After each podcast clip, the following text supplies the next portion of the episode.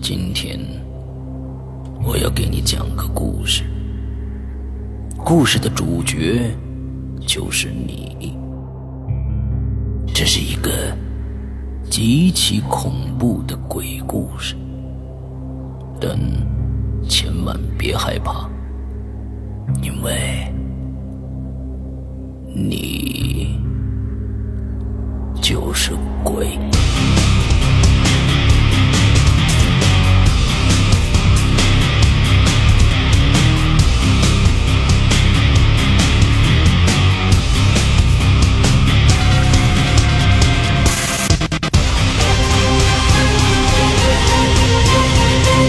你现在收听到的是《鬼影在人间》。接下来我再说一个我父亲工作之后的事儿，这也是他特别奇怪，就是终生无解的那事儿，就是他到现在他他都就解解释不了，但是确实是他跟谁说谁都不信啊。然后他只有一个唯一的一个发小，就对他这个事儿特别坚信不疑。是就是就是他有一天他工作了嘛，在工厂那会儿，东北都是重工业基地嘛，都是分配到工厂去工作。嗯、呃，工作回家了就感觉特别累，完就躺在床上了，就躺在床上自己那会儿还没还没结婚呢，完了自己住，就躺在床上以后呢，他家因为我爷爷奶奶呢是就大学生毕业以后就直接分到省政府工作了，完了他这个他们留的这个房子呢就在就是省省纪委这个大院儿。省纪委大院就沈阳的鬼友呢可可能能听说过这个，就是在体育系旁边，现在这个地方可能我听说是拆迁了吧，呃我具体我都好久没回去了，我也不太清楚。呃这个地方就发这个故事就发生在这儿，他就觉得他越来身体越轻，越来身体越轻越越轻对越来越轻越来越轻完了他据他说他就他觉得他自己飞起来了。他就觉得自自自己飞飞，对我父亲，他说他就觉得他自己飞起来了，完了呢，什么时候啊？就是下特别早，就是年轻的时候上班的时候，我还没出生，还没跟我母亲结婚的时候，就他自己就单身汉嘛，自己在在家里下班了以后就回到家里，完了呢，他就觉得躺在床上越来越轻，越来越轻。完了我我觉得他跟我讲这讲到这儿的时候，我就觉得你是不是就是累的，就是干了一天活累的，因为他在那儿呃车车间里主要做装装卸工嘛，累的应该是沉呢，也不应该是轻。对，他就觉得他就越来越轻越来越轻，慢慢的就没重量了，感觉就感觉不到重量了，就这是对那那个他住的是六楼，就是包括我出生也出生在那个那个楼里。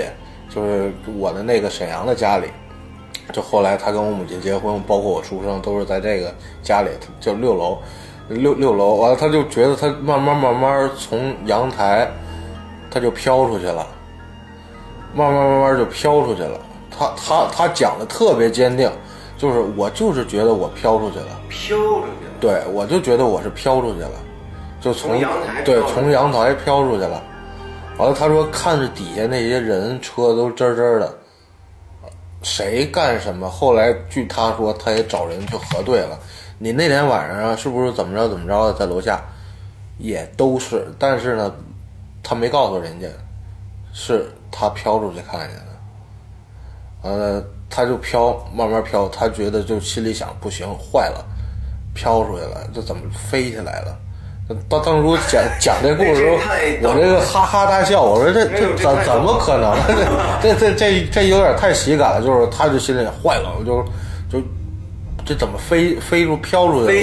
对，飞起来了，就是就慢慢飞，就一直慢慢慢慢飘，越飘越高，越飘越高。完了，他就看看着那地面上人呀、车呀什么的，他都能看见，而且呢，怎么跟人家。那个人干什么？怎么谁跟谁在一起？就邻居街坊不会是就是光看到楼楼底下吧？就是，就就就是他他他觉得他飘起来以后，他能看到，对他能看到楼下的人还在就照常的在干事儿，就比如街坊在底下吃完饭，在阳台上也能看见。呃，他他就觉得他飘出去，而且呢，你听我，就飘越飘越远，对，越飘越远，最后他能看到自己家的阳台，完了他能看到自己家那个楼，就越来越远。那个沈阳的那个体育剧旁边再往北，应该是北，我小时候也分不清东南西北，我觉得那个方向是往北，是浑河，就是沈阳特别有名的一条河，浑河。浑河有浑河大坝，这个沈阳鬼友鬼友应该都知道的。这个他就往那儿飘，那儿往那儿飘，他就哎不知道怎么回事，这太过瘾了。对，而且那个那个飘的，他就心里想，那边大坝都是树林子，什么都没有，幻觉自己在飘。对他，他觉得他是真的飘起来了，而且就是你想要是躺在床上幻觉做梦什么，他不可能知道楼底下街坊谁跟谁在一起聊天来着。而且他事后他也问了，你那天晚上是不是跟谁谁谁聊天来着？他说是啊。哎呦喂！所以这个事儿，他他也觉得一开始觉得我是不是就是太累了，就是我就是太累了，而且就跟那个其实就跟鬼压床那感觉，太累了以后就浑身就僵直了，或者是没有感觉了。但是但是他看见这个事儿，他看见他跟那俩街坊跟人聊天，这可是真事儿。要是他太累了躺在床上睡着了或者做梦，他绝对梦不到俩街坊确实是在在楼底下聊天。完了，那我记得那街坊我也认识，叫林爷爷，就是住一楼的林爷爷和和一个于爷爷，俩老头一边一边住一家，在一楼。啊，他俩人跟人聊天，他说就是就就是你林爷爷跟你那于爷爷俩人跟人聊天。后来我也问了，确实是，他说他也问了，确实是那天晚上聊天的。他就觉得就是我不能再飘了，再那那这这种感觉持续了多久啊？就是一直在慢慢飘，他也不知道多久。完了就是慢慢的飘飘，越飘越高，他就往那个浑河那个大坝那儿去飘。就我往那儿走，往那儿走，他就觉得那边都是树林子，我不能再去了，什么也没有，再也不能不能再去了，不能再去了，就心里一直念叨不能再去了，不能再去了。完了，突然他就觉得他醒了，一睁眼是在床上躺着呢。就我一直都认为你就是累了，累了以后出现这种身体上这种这种这种错觉，但是他说不能够，我确实是。就这一点是特别的神奇，就是说他这个梦里边梦自己在飞，然后还能得到验证，确实得知人家在干什么。对 对, 对，就是我、哎、我我给他说的，就是他跟我讲完这个事儿以后，这也是我成年以后他跟我讲的。我小时候他就不爱跟我讲这些东西，完了他他他就一直就说，我绝对不是做梦，当时谁推自行车从那大院那省纪省纪委大院那门进来，我也看得见，楼底下俩老头俩街坊跟人聊天，我也看得见，我全看得见。而且呢，我说出来都是都对，他那意思就是，而我说出来问人家验证了，也都是这情况，确实是人家俩老头在楼底下聊天。这种能力那个保持了多久？没有，就这一次，就、哦、就这一次，就这一次。他就是特别奇怪，就奇怪在这儿，就是说他也不知道是因什么而起，完了因为什么而终，就是回家以后感觉特别累，完了呢就躺在床上想歇一会儿，完了就感觉自己越来越轻，越来越轻，就最后就感觉不到重量了，完了也感觉不到具体多长时间什么，他就觉得他往往外走。从那个阳台就往外慢慢慢慢的飘，哇，这这这这个能力如果能一直保持住的话，这是一个超能力了。是，但是他就是说就这么一次，因为什么也不知道，最后怎么怎么一个结果他也不知道，他就是说我不能再往那边走了，那边都是树林，浑河大坝那个浑河那个大坝底下都是树林，一般都是没人去的那种，特别特别安静，特别特别偏僻的那地方了。完了就是我不能再往那边飘了，不能再往那边飘了。这他一直跟我跟我讲的时候，就一直在念叨这个，我跟自己说不能再往那边飘了，说了好多好多次。完了呢，醒了，对，再一醒就是还是在床上躺着呢。对，但你们家人这真的确实这都有点超能力哦。这我也是特别奇怪的这事儿、啊，就是说总是能打听到这种事儿。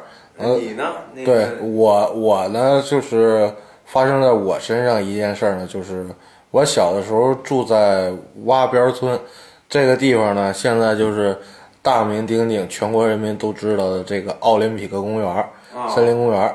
这个洼边村呢，最早是呃在申奥之前，呃我们家就住在那儿，完了就一直从那儿出生是在沈阳，但是童年的成长一直都是在这个北京，对，在北京，在这个洼边村、呃、估计有的听友觉得这个名字很奇怪，但是有的听友应该住在亚运村这一片的应该都会知道这个地方。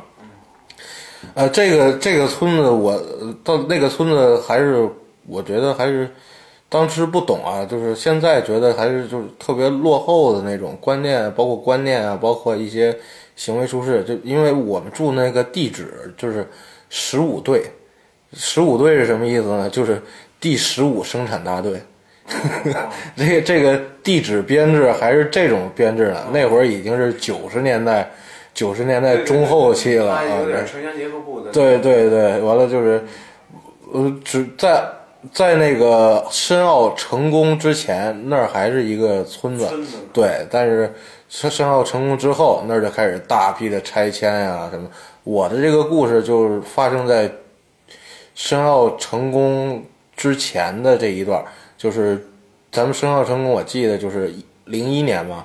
零一年申奥成功，零零年那会儿发生的这个事儿。那会儿我住在那儿，村子里都是平房嘛，完了厕所都是在院外边有一个这种特别土的那种坑的那种厕所啊。完了每一次上厕所都得去那儿出出了家门，出了院去那个厕所上厕所。完了就是因为这个申奥这事儿弄得举国动静都特别大，那儿那个村子呢正好是这个。龙形水系的这个最终的这个人工湖的这个地方，所以呢也在着手做准备，就是说你申奥成功了就已经来不及了，就是说不管成功不成功，这这边都得动，都得动，对，都得动，所以呢就涉及到一个把祖坟迁了的事儿。哦，对，就家家都在挖坟，完了迁移，完了包括一些就是传说中的这种。拆迁补偿啊，都在盘算着，都在做这些事儿。完了呢，我我那个故事，我的这个经历就是发生在这一个阶段，就是大家都拆，都都在盖房子，完了呢，盖拆自己祖坟。呃，这在这个期间，就有一天晚上，呃，白天呢，就是正好我我居住的那个环境，就是院儿的门口是一条土路，特特别。难走，就下雨天就是就泥地了，基本上就是那种土路。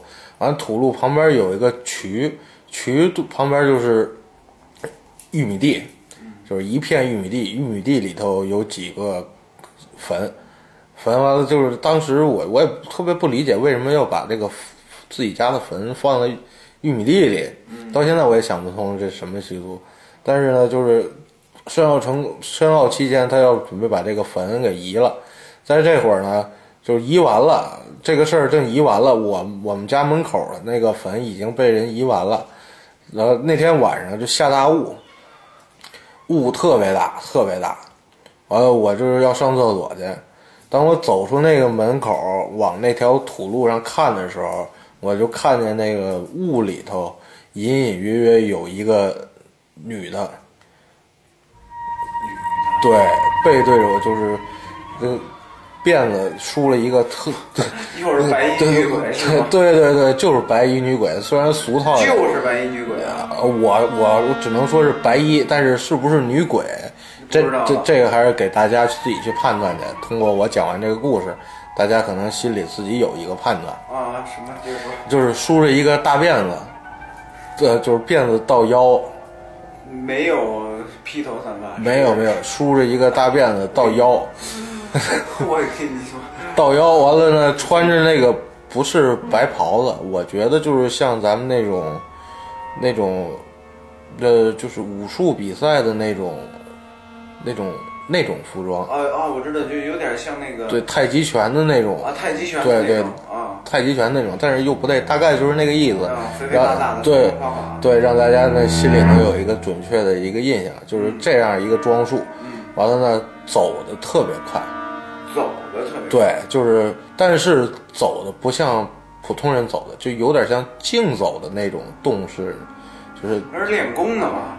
不会不会不会，因为因为那我在那儿住了也不是一天两天了，就从来没见过那儿的人也没有练功的，而且之前没有，之后也没有，就是在那天雾里有。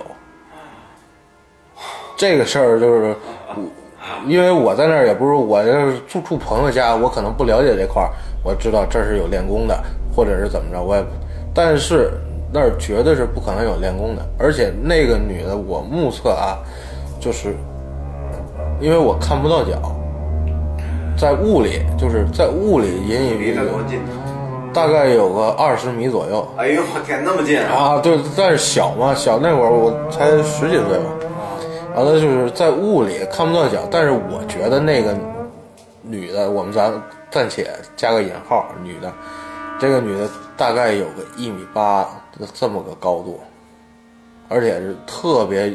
身材是特别好的那种，走路就跟着不是普通人走路，就是像你你你你从她的身形来判断，她是个女人的身形，对，一个女人的身形，因为一米八的身高，对，哎呦我的妈！但是呢，你不觉得她特别笨拙笨拙？因为因为女的要是一米八，看着会对很不协调了，就对。完，但是你看着她很协调那种，完了特别高挑那种，但是。走路的姿势不是正常人走路的姿势，是像像竞走那种感觉，像竞走那种有点僵直的那种，完了甩甩着胳膊荡着腿的那种走，就完了。我就是我以为是看花了，完了我就往前看了点，但是我往前走，他也往前走，始终看不着这个。对，始终就保持大概是二十多米的距离，我估计。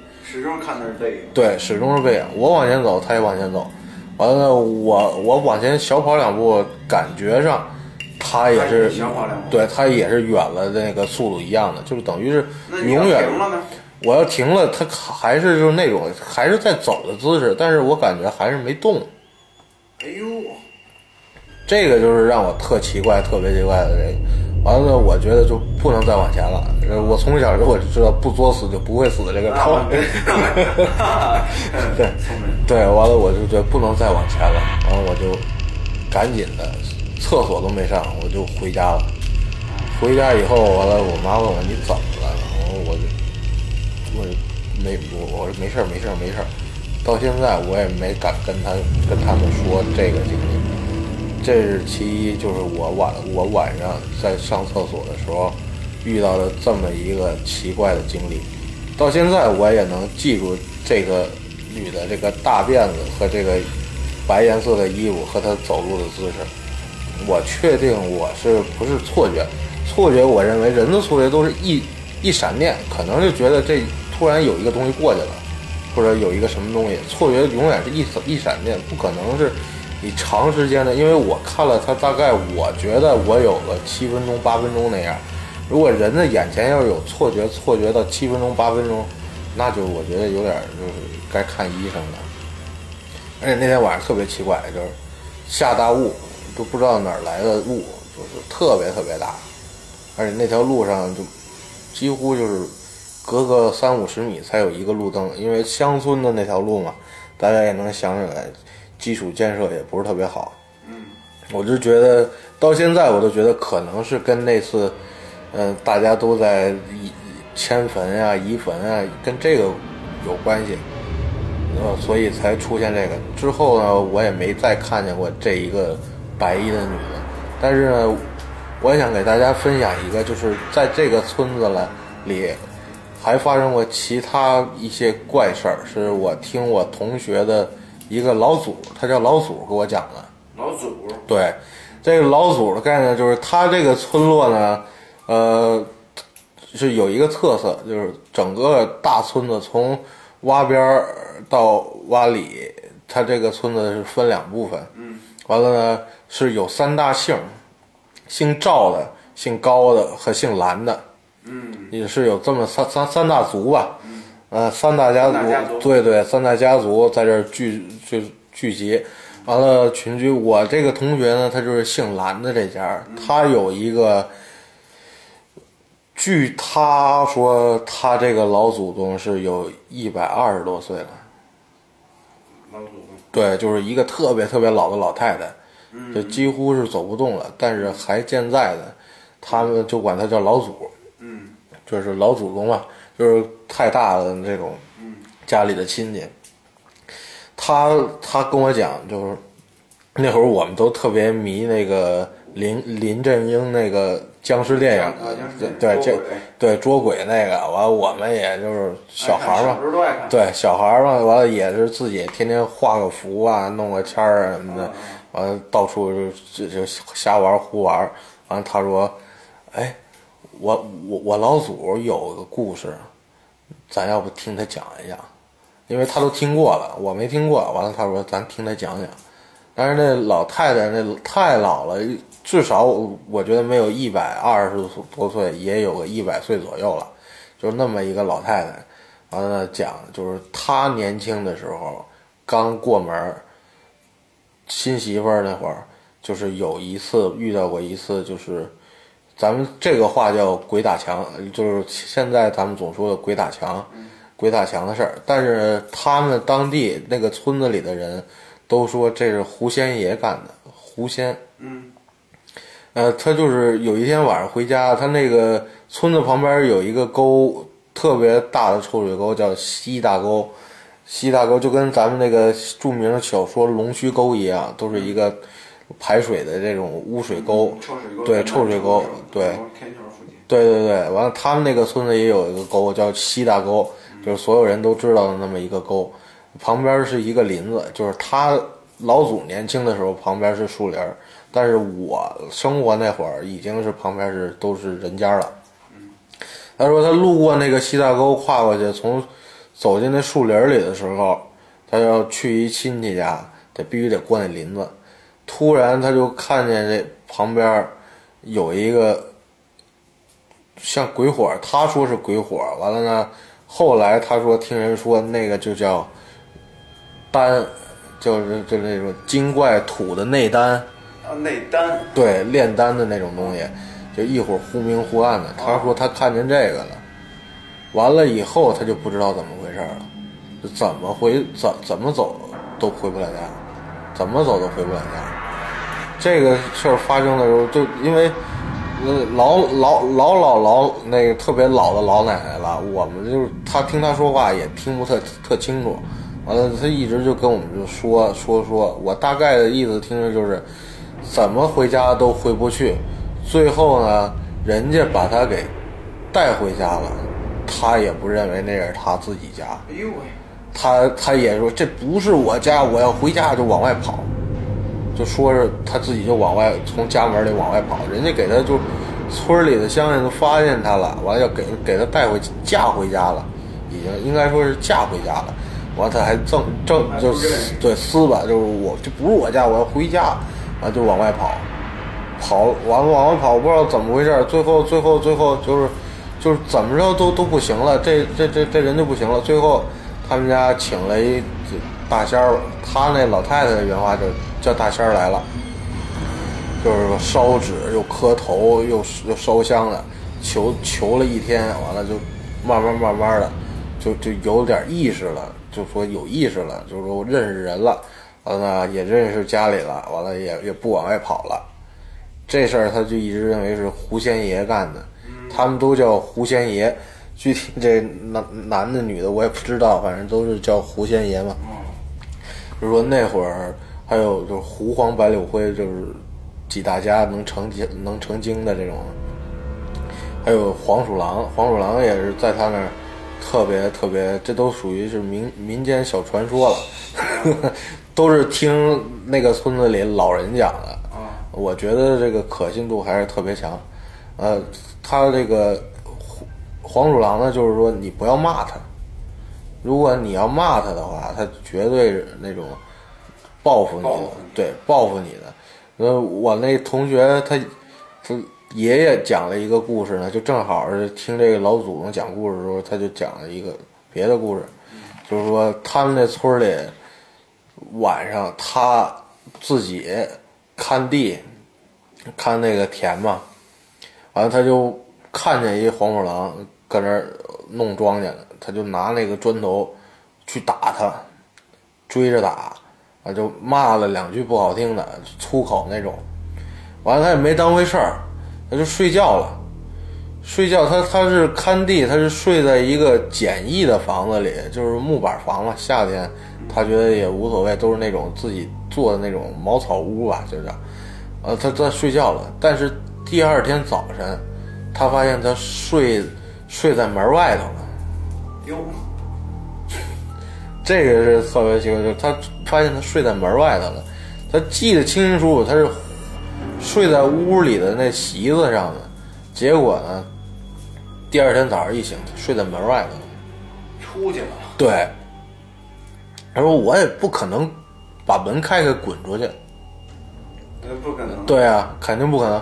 完了呢，他就不信邪，我今天晚上我接着睡，我看晚上接着睡。第二天他又到门外头了，一醒还是在门外头。这这个让让他就最后就害怕了啊，害怕了，他就是也是就是烧香啊什么求啊，就是呃对不起啊，就跟道道歉，对对，道歉道歉，对道歉，对道歉完了就没事了。这是在那村里我听的两个这种小的传说故事。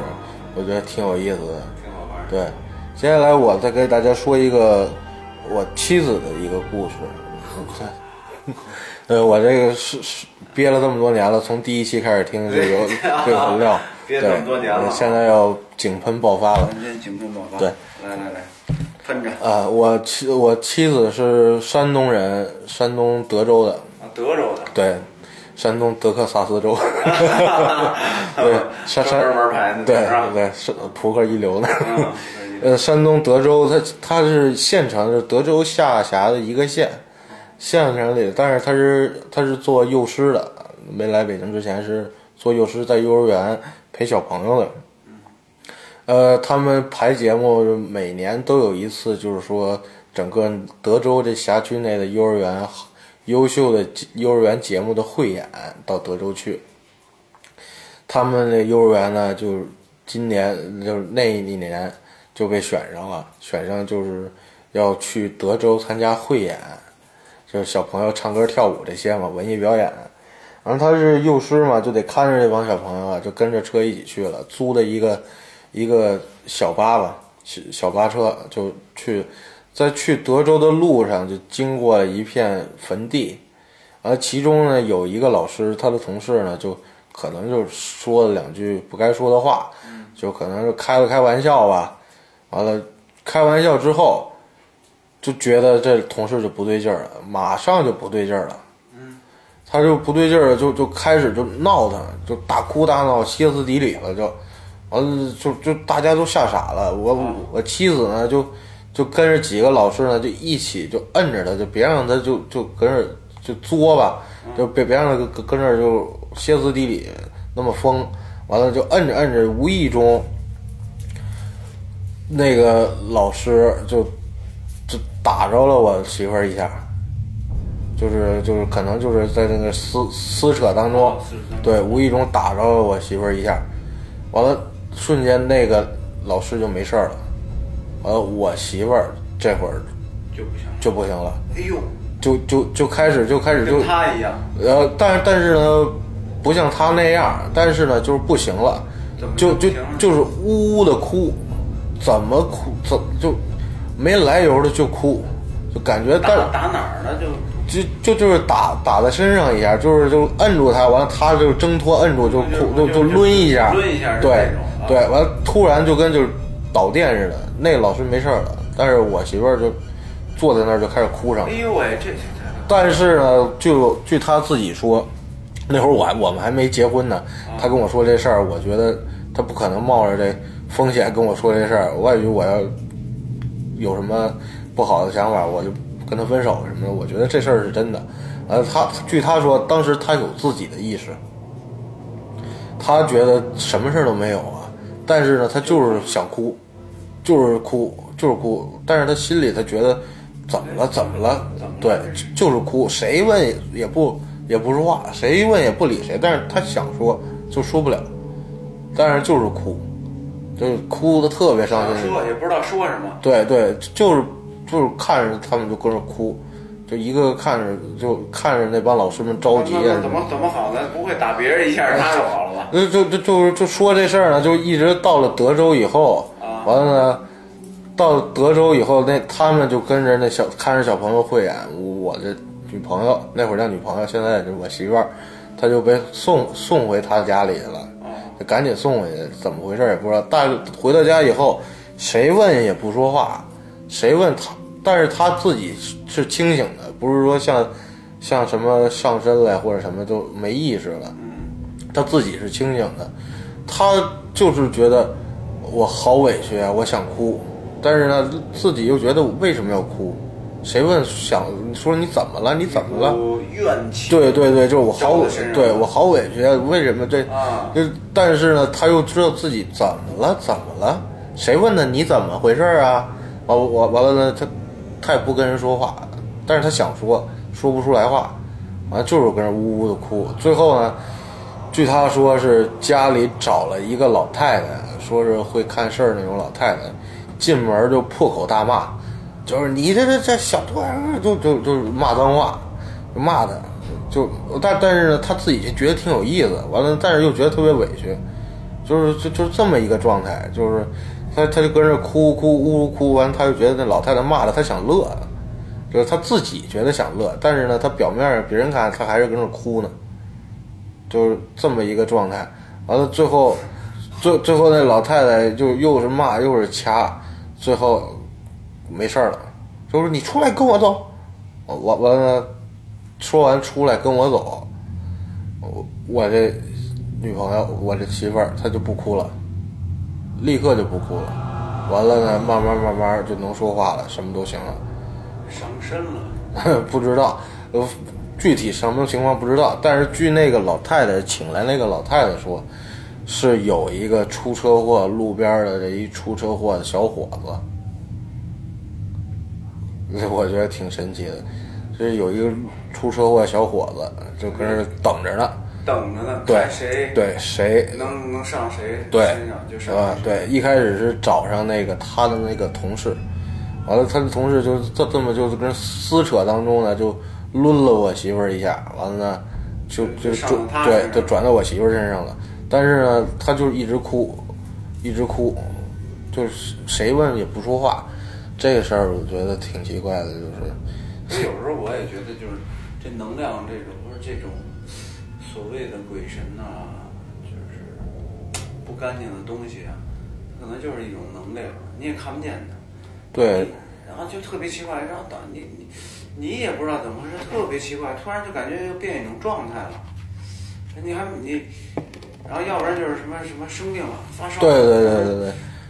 反正给你带来很很不不舒服的一种。对对，这这个伊力哥，不，我我也说脏话了。那个，这个我我再尽尽量再把那那个京东哥说的那个内内蒙内蒙大汉说乌龙软语的这个，啊、我也有一个听说吧，但是呢是一个特别还不算远的亲戚。他家是在黑龙江，黑龙江有一个叫双城的一个小地方，他家是那儿的人。嗯、呃，这个也是一个，我管他叫姨，但是呢是我妈妈的，就应该算表姐们了啊。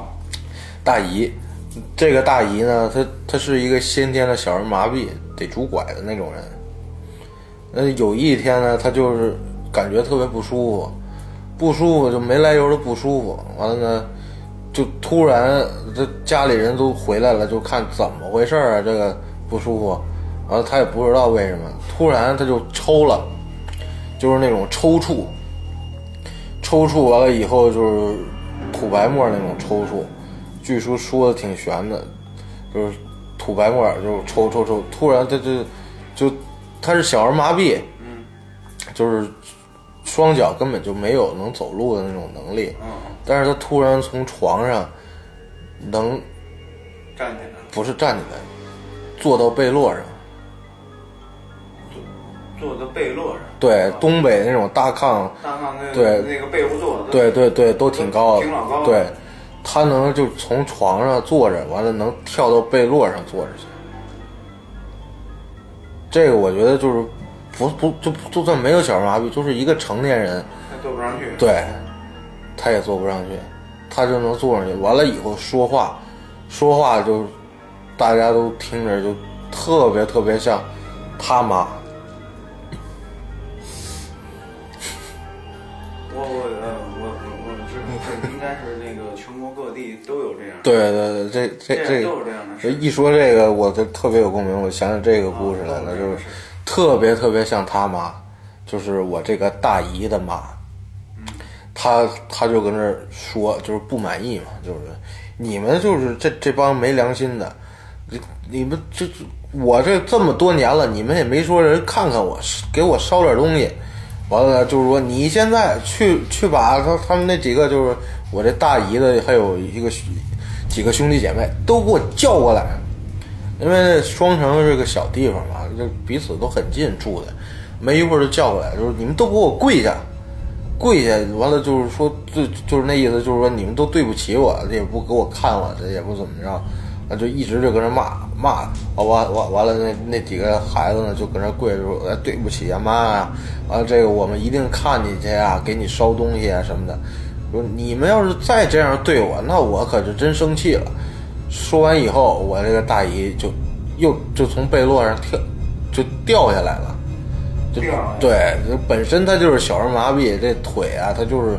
就就就就是废腿，对对，没法支撑就掉下来了。完了以后，就慢慢慢慢的就醒过来了。醒过来以后，他就发现怎么回事啊？我这怎么了？谁也不知道怎么回事，就跟他说你刚才抽了。完了呢，就好像是咱妈来了，说话声、语气啊什么的都一样，就是咱妈平时口头语啊什么的说话，你刚才说话声音、口头语什么跟。跟咱妈一样，你这个刚才说什么说说说说说这个那个说一大堆，但是他自己对他自己不知道。完了呢，就是他醒过来以后，发现自己小便都失禁了，就是就是那么大一人都尿裤子了。我觉得特别神奇。你要说就是抽搐吐沫的，我我觉得这很正常，就可能就是什么抽叫什么。癫痫呀、啊，对，或者什么东西，但是一个小儿麻痹的一个人能从炕上坐到被落子上，差不多。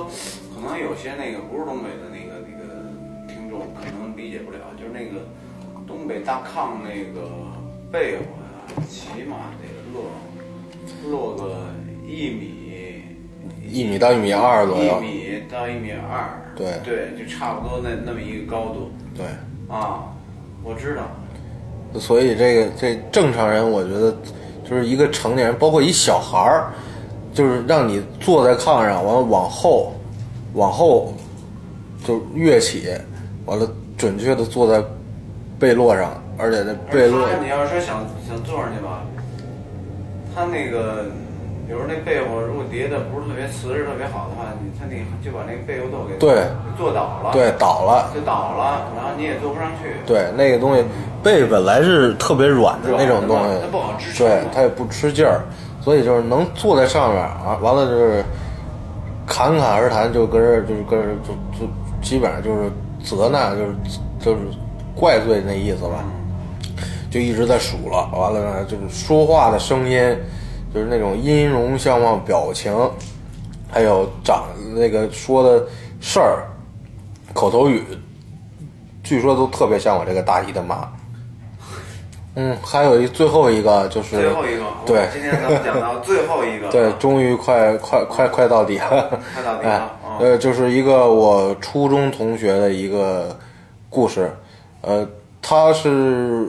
嗯，怎么讲啊？在我我跟他一起上学的时候，是一个特别顽皮吧，只能叫顽皮的一个孩子，啊，特别爱捣蛋，就是那种性格的，家里也管不住他，就说你也，你你你你你也别考大学了，完你考大学你也到那儿也是白浪费钱，那家里呢就送你去当兵去，在部队上锻炼锻炼你啊。其实这个跟那个就是上次那特种兵那大哥说那个小宝那个特别性格，就是特 特,、啊、特别混的那么一个孩子，啊、对。完了管不住你，你就到部队上就锻炼一下，完了自然就有人收拾你。家里是这想法，就给他送送过去了。完了等他复原了以后，我们再见到他的时候，确实是就变得就就变得就就是那种非常好，特别规矩，说话什么的都是特别好那种。完了用我们当时跟开玩笑似的，这当兵回来懂人事儿了。懂人事对，就被部队改造过的这懂人事了。完了呢，他回来的时候，我这人性格就是总爱打听一些这方面的事儿。完了我说你在部队里头有没有发生过就是特别？你还老爱打听？对，我从小我就是喜欢对喜欢这方面的东西啊。完了他就说他在部队上没发生过，但是。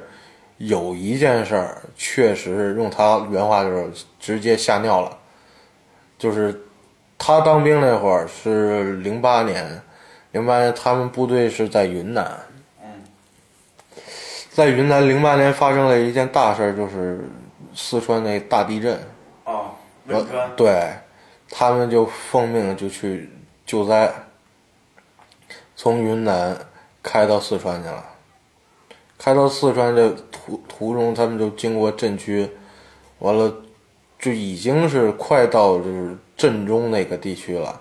完了，他们那个任务就是那天晚上在那儿休整，突然就有一个当地的地方上的一个老百姓老乡，就是说，就是说，哎，就是就就叫小同志，就是当地的那种川普，川普的小同志，你给我来一下，这边有人。当当时他没觉得怎么回事儿，完了，但是呢，这有人找过来了呀，他也特奇怪，这怎么能就就能找过来的呢？怎么就找过来的？这一般我觉得这个东西都是军队驻扎嘛，肯定不可能就轻易就是平常老百姓就就就直接找到当兵的，找到他，肯定是要不就是有人带领，要不就是直接下命令或者什么，他就觉得特奇怪。完了，旁边有一个他战友俩人。就特奇怪，怎么回事啊？就就是就大爷怎么回事？我就问说这边有人埋着呢，不远。他就特别奇怪，完了就埋着人，这个你跟我们说，我我我得往上报啊。完了就报告上级，上级就批就来了，就来了特别多的人了，就是他报告了，报告以后就肯定不可能他一个人挖呀，就是整个他们那班就来了，那班班来了就开始就就开始挖。就说说有人说你刚才那老大爷呢？那老大爷找不着了，就是就是他报告完了说大爷你在这等着别动啊，我现在去去报告领导去，就再回来那老大爷就没了。